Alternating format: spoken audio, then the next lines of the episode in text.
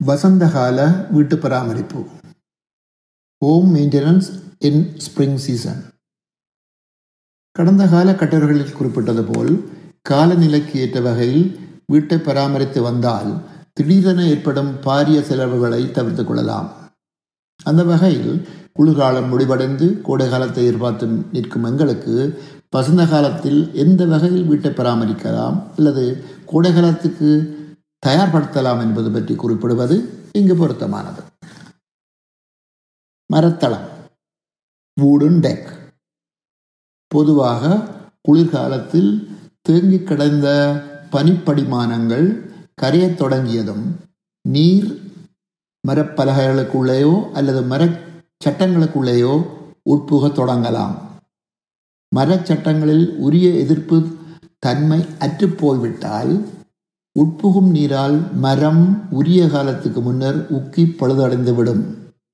இக்காலத்தில் நீர்க்கரை பொறுமல் என்பவற்றை அவதானிப்பதன் ஊடாக கோடைகாலம் வரும்போது உரிய முறைப்படி நீர் எதிர்ப்புக்குரிய பூச்சுக்களை பூச அதாவது வாட்டர் ரெசிஸ்டன்ட் பெயிண்ட் எம்மை தயார்படுத்திக் கொள்ளலாம்.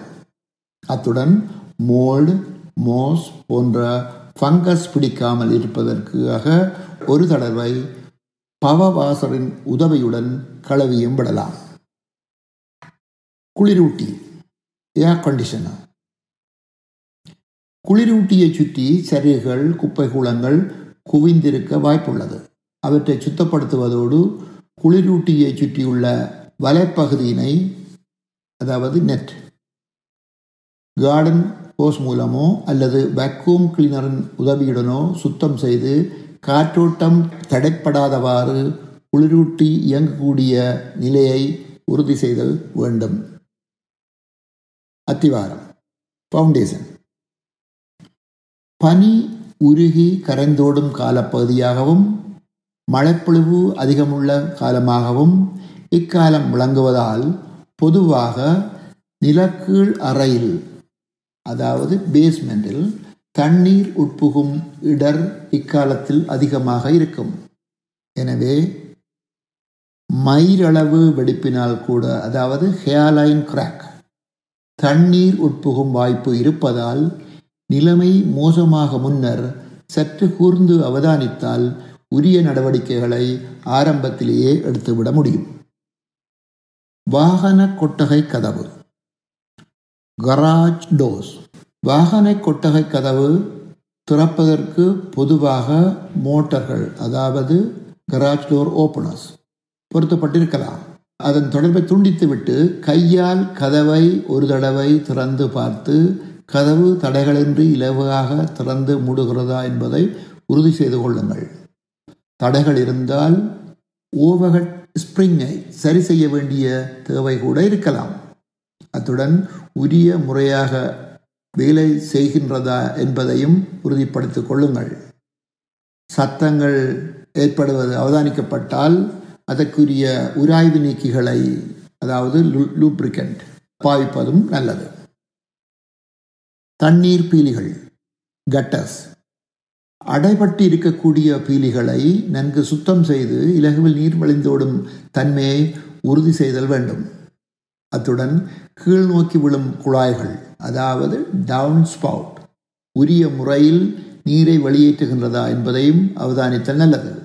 முக்கியமாக அதன் அடியில் பொருத்தப்பட்டிருக்கும் லீட பைப்ஸ் அழைக்காதிருக்கின்றதா என்பதை உறுதி செய்வதோடு நீர் நேரடியாக அத்திவாரத்துக்கு அடியில் உட்புகாதவாறு பார்த்து கொள்ளல் வேண்டும். குறிப்பாக அத்திவாரத்திலிருந்து அஞ்சு அடிக்கு வெளியே நீர் சென்றடையும் விதத்தில் அவை பொருத்தப்பட்டிருப்பது சால சுரந்தது. கூரை ரூஃப் சிம்மினி ஸ்கைலைட்ஸ் இவற்றை அண்டிய பகுதிகளில் நீர்க்கசிவு ஏற்படலாம். இக்கால பகுதியில் அட்டிக்கூடாக நீர்க்கசிவுக்கான அடையாளங்களை இலவாக கண்டுகொள்ளலாம். பொதுவாக பதினைந்து தொடக்கம் இருபது ஆண்டுகளுக்கு கூரையில் போடப்பட்டிருக்கும் ரூஃப் சிங்கிள்ஸ் நின்று பிடிக்க கூடியவையாக இருந்தாலும் காற்று மற்றும் புறக்காரணிகளால் பழுதடைந்துள்ள அல்லது இடைவெளியாக உள்ளவற்றை பழுது பார்ப்பது பொருத்தமானது. மரங்கள். வீட்டைச் சுற்றி மரங்கள் இருப்பது ஆரம்பத்தில் நன்றாகத்தான் இருக்கும். ஆனால் காலப்போக்கில் அதுவே பெரிய பிரச்சனையாகிவிடும்.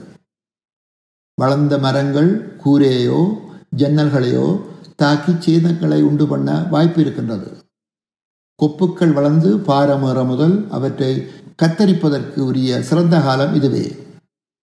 மரங்கள் அளவுக்கு அதிகமாக வளர்ந்திருந்தால் அதற்குரிய தொழிற்சார் வல்லுநர்களை நாடுவதும் சால சிறந்தது.